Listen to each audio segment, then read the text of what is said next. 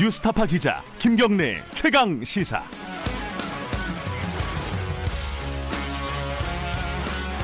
김경래 최강시사 2부 시작하겠습니다. 오영찬 님이 지금 바람이 매우 세차게 불고 있다고 모두 안전운전해야 한다고 문자를 보내주셨습니다. 저도 새벽에 오는데 운전하기가 굉장히 까다롭더라고요. 바람도 불고 비도 많이 오고 해서요. 운전하시는 분들 모두 좀 조심하시기 바라겠습니다. 2부에서는 낙동강 2인조 살인사건, 이렇게 언론에서 많이 부르는 사건이죠. 요게 재심 판결 내려진 게 있는데 요거 좀 살펴보겠습니다. 이례적으로 사법부가 두 피해자한테 사과까지 했고요.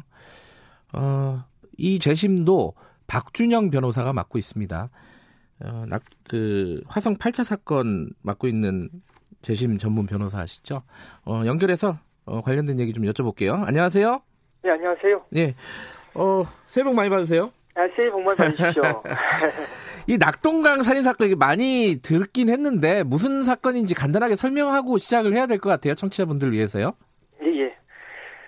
지금으로부터 이제 30년 전입니다. 네. 1990년 1월 4일에 부산 낙동강변에서 한 여성의 시신이 발견됐습니다. 네. 그 여성을 죽인 범인으로 두 분이 이제 이 무기징역을 받았고요. 네.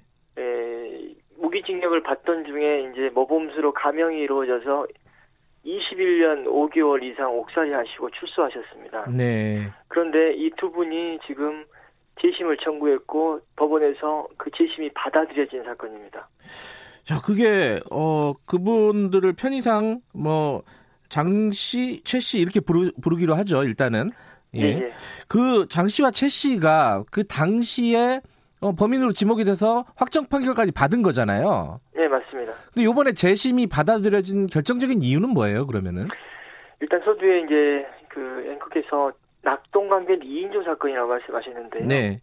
이것은 사실상 2인조 사건이 아니라, 네. 현장에 함께 있던 남성이 저지른 범행 같아요. 아, 지금 그렇게 추정이 되는군요. 예, 네. 그 기록상으로도 그렇고 충분히 그렇게 볼 수 있는 사건입니다. 제가 좀 설명을 드리면은, 네. 그 여성과 함께 있던 남성이 있었습니다. 그 새벽에. 예. 그런데 여성은 죽고 현장에서 남성이 도망쳐 나왔던 거죠. 예. 근데 남성이 내가 그 여성을 죽이고 이렇게 현장을 빠져나왔다라고 그렇게 자백을 한 게 아니라 그 당시에. 네.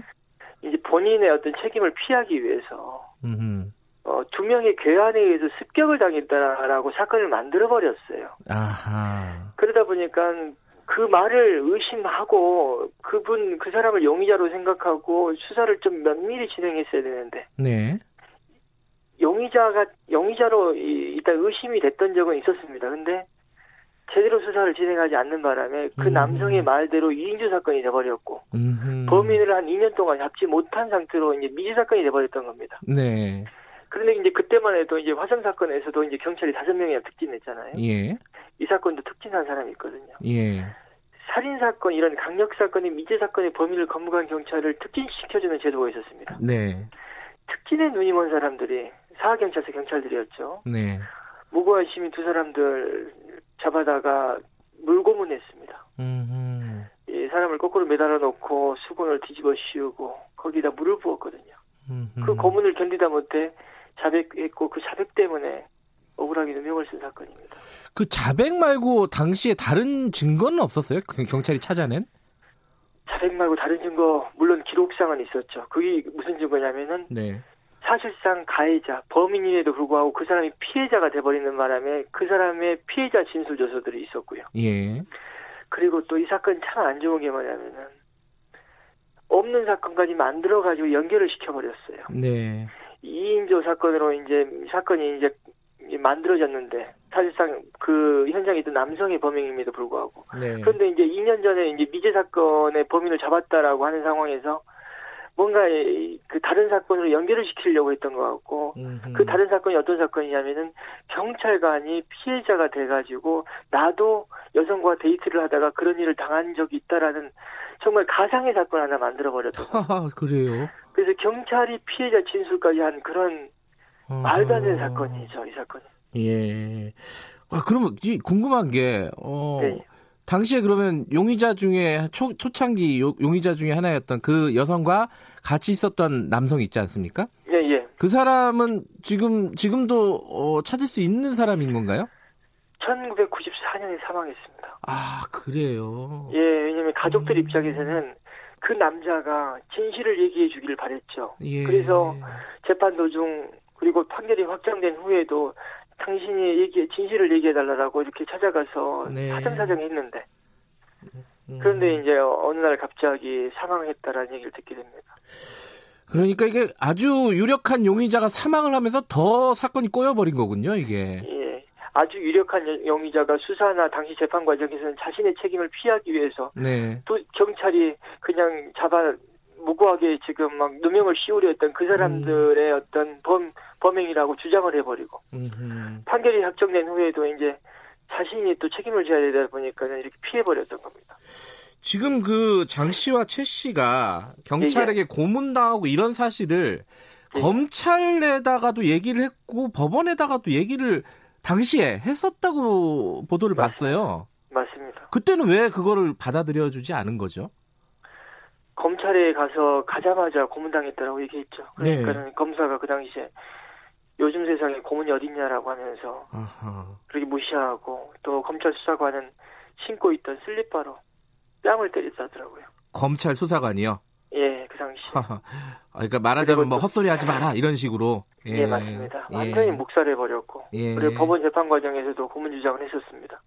고문 주장을 하고 당시 이제 그 변호인이 사하경찰서 유치장 동료들, 그 고문의 정황을 목격한 사람들이죠. 네. 물고문 당했으니까 몸이 축축이 젖어 있고, 때로는 손목과 발목이 이제 저항하다 보니까 부어 있고, 이런 고문의 정황을 갖다가 유치장 동료 3명이 증언을 했거든요. 네. 그런 증언이 있었음에도 불구하고 다 무시해버렸습니다. 그러면 요번에는 지금 시간이 많이 지났잖아요. 아까 말씀하신 대로 30년이 지난 사건인데 요번에 이제 재판부에서 고문이 있었다라는 사실이 인정된 거에는 결정적인 어떤 계기가 있었나요? 일단은 세상이 바뀌었잖아요. 30년 전과 지금의 어떤 인권 수사와 재판에 대한 어떤 우리의 인식이나 재판부의 어떤 인식 이런 것들이 많이 바뀌었고 그리고 또 그 30년 전부터 지금까지 일관되게 고문 주장을 해오고 있다는 사실도 굉장히 의미가 있거든요. 예. 그리고 30년 전에 사하경찰서 동료들이 법정 증언해가지고 이 사람들 고문 당한 것 같다라고 얘기했는데 그 증언을 지금도 하고 있습니다. 두 사람이. 동료 재소자 같은 경우에요. 맞습니다. 그렇습니다. 검찰 조사만 받고 오면 사람이 이상하더라, 옷이 젖어 있었더라 이런 보도를 봤습니다. 예, 경찰 조사 과정에서 있었던 일을 증언한 그 동료들이 있었고 또 그리고 유사한 50일 전 사건인데 유사하게 그리고 고문을 했던 물고문의 방식이 너무나 유사했거든요. 타하경찰서 그 당시 경찰에게 당했다라는 그 물고문 피해자가 법정에 나가서 진술을 했고요.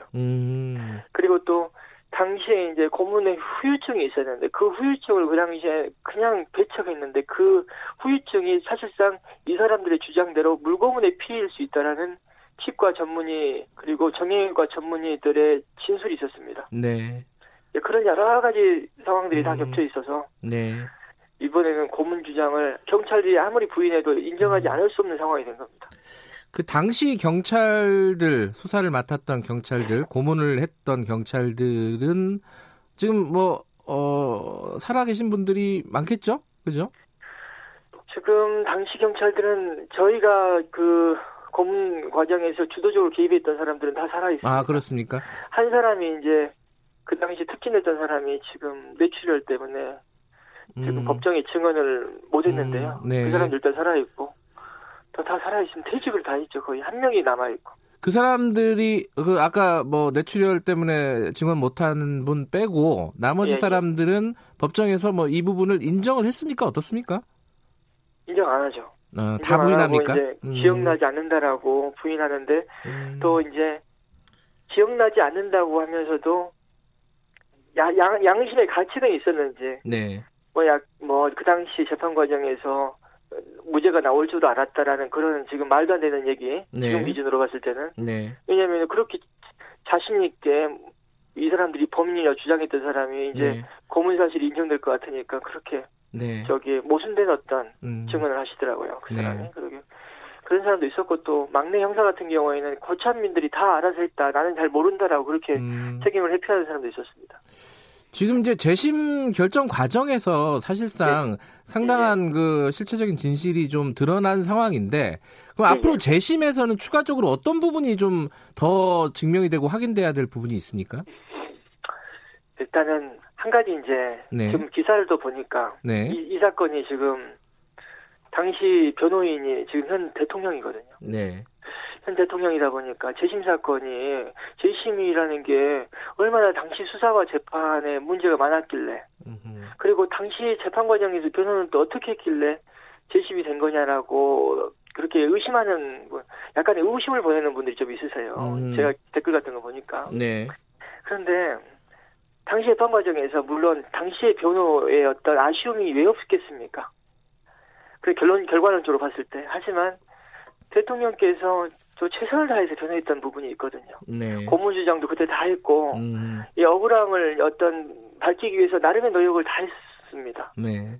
그게 이제 전제가 돼서 그런 전제 하에서 우리가 이제 재심 과정에서 여러 재심 사유를 주장할 수 있었다는 점을 말씀드리고요. 네. 앞으로 재판 과정에서는 이제 지금 절차상 수사기관의 어떤 직무상 범죄 위주로 재심 사유에 대한 심리가 이루어졌다면은 네. 재판 과정에서 정말 이 사람들이 무죄가 맞는지에 대한 증거에 대한 판단들을 할 겁니다. 네. 뭐 법의학적인 관점 여러 가지 어떤 증거에 대한 판단들을 하게 될 것 같습니다. 근데 이 재심에서 무죄가 확정이 된다 하더라도 네, 예. 이분들의 그 세월 있지 않습니까? 지금 30년의 세월 이걸 예. 어떻게 해야 되는 겁니까 이게? 잃어버린 시간 어떻게 네. 되돌릴 수 없고 네. 이분들뿐만 아니라 이분들의 가족들 또 이미 고인이 되신 부모님들 네. 이분들의 어떤 슬픔과 고통을 어떻게 위로할 수 있겠어요? 이거는 억만금을 준다 해도 위로가 안 되는 겁니다. 사람들은 네. 수십 년 살았기 때문에 이제 돈으로 보상받고 앞으로 인생 잘 살면 되는 거 아니냐라고 하시는 분도 계실 수 있어요. 네. 하지만요 그 잔인한 고통은 보상이 안 됩니다. 그 고통을 옆에서 보고 있으니까 예. 너무 마음이 아프죠. 그냥 앞으로 정말 잘 살았으면 좋겠습니다. 아, 이제 모범수로 21년 만에 출소를 했다고 아까 말씀하셨잖아요. 예예. 그 이후에는 그래도 좀 정상적인 사회생활을 하셨나요, 이 두 분 피해자분들? 어려웠죠. 예. 국가인권위 권익위 대한법률구조공단 여러 법률사무소 다 찾아다녔지만은 어느 곳에서 또 희망적인 얘기를 못 들어서. 네. 그때는 제가 사람을 죽이지 않고 사람 죽였다 해가지고 무기징역을 받았는데 네. 정말 나를 고문했던 경찰들 그냥 죽이고 내가 들어가야 되는 것 아니냐 생각하면서 경찰들 찾아다닐 때도 있었습니다. 근데 이번에 장동익 선생님이라고 네. 한 분이 이제 재판 끝나고 나서 네. 이런 말씀하셨거든요. 내가 정말 죽이고 싶었는데 근데 내가 용서하겠다. 그럼 내가 용서하면 그들도 마음이 달라지지 않겠냐 반성하지 않겠냐. 그리고 우리 사회의 대립이 너무 심한데 네. 내가 용서한다 하는 모습, 내가 작은 시민이 용서하는 모습을 보면은 우리 너무 싸우지 않고 살 수 있는 건 아니겠냐 우리 네. 사회가 그런 얘기 하셨어요. 네. 우리가 이렇게 고문 당해가지고 모든 게 무너지고 피해를 겪으신 분도 용서하려고 하시니까 네. 우리 사회 좀 너무 대립하지 않고 서로 정의를 주장하고 있잖아요 양측에서. 네. 우리 서로 화해하면서 용서하면서 살아갔으면 좋겠습니다.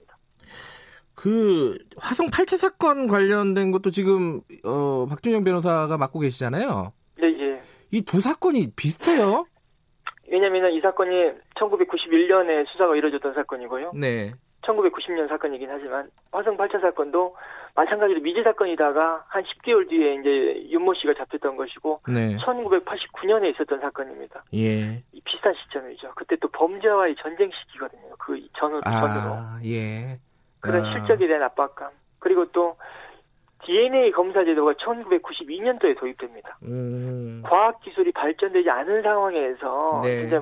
좀 아주 그냥 비과학적인 수사, 네. 말도 안 되는 수사가 진행됐던 그런 사건이죠. 예. 그런 공통점이 있고 또 한 분은 시각장애 1급 장애인, 네. 그리고 이쪽 화성 사건은 또 소아마비 장애인, 가난하고 힘없는 사람들. 예. 그런 공통점이 있습니다. 아, 그 하나만 여쭤보고 마무리할게요. 그 예. 지금 그 화성 8차 사건 관련해가지고 예. 국가수 채무 관련된 국가수 감정 결과 있잖아요. 이게 예, 경찰 쪽에서는 좀 실수였다라고 예. 얘기하고 검찰 쪽에서는 이게 의도적인 조작이다 이렇게 얘기를 하는 것 같은데 예. 변호사님은 어떻게 보고 계세요, 이 부분? 저는 두 주장 중에 어느 한쪽이 분명히 맞습니다. 저는 제가 봤을 때 왜냐하면 기록을 보고 경찰과 검찰이 자료를 다 봤거든요. 네. 그런데 제가 여기서 얘기를 하면 이게 아하. 또 검경 수사권 조정 법안에서 뭔가 또 오해를 낳게 되거든요. 예. 하지만 어쨌든 한쪽 주장이 맞아요. 네. 근데 이게 참 묘하게 이 사건이 이 상황에서 양측의 어떤 이해관계에 이용되고 양측이 아니라 한쪽이 무리한 주장을 하고 있습니다. 근데 어쨌든 중대한 오류가 맞는 거고 네. 밝혀질 겁니다. 재판 과정에서. 알겠습니다. 그래서... 재판 과정에서 좀 지켜봐야겠네요. 예. 알겠습니다. 오늘 말씀 감사합니다. 감사합니다. 예. 박준영 변호사였습니다.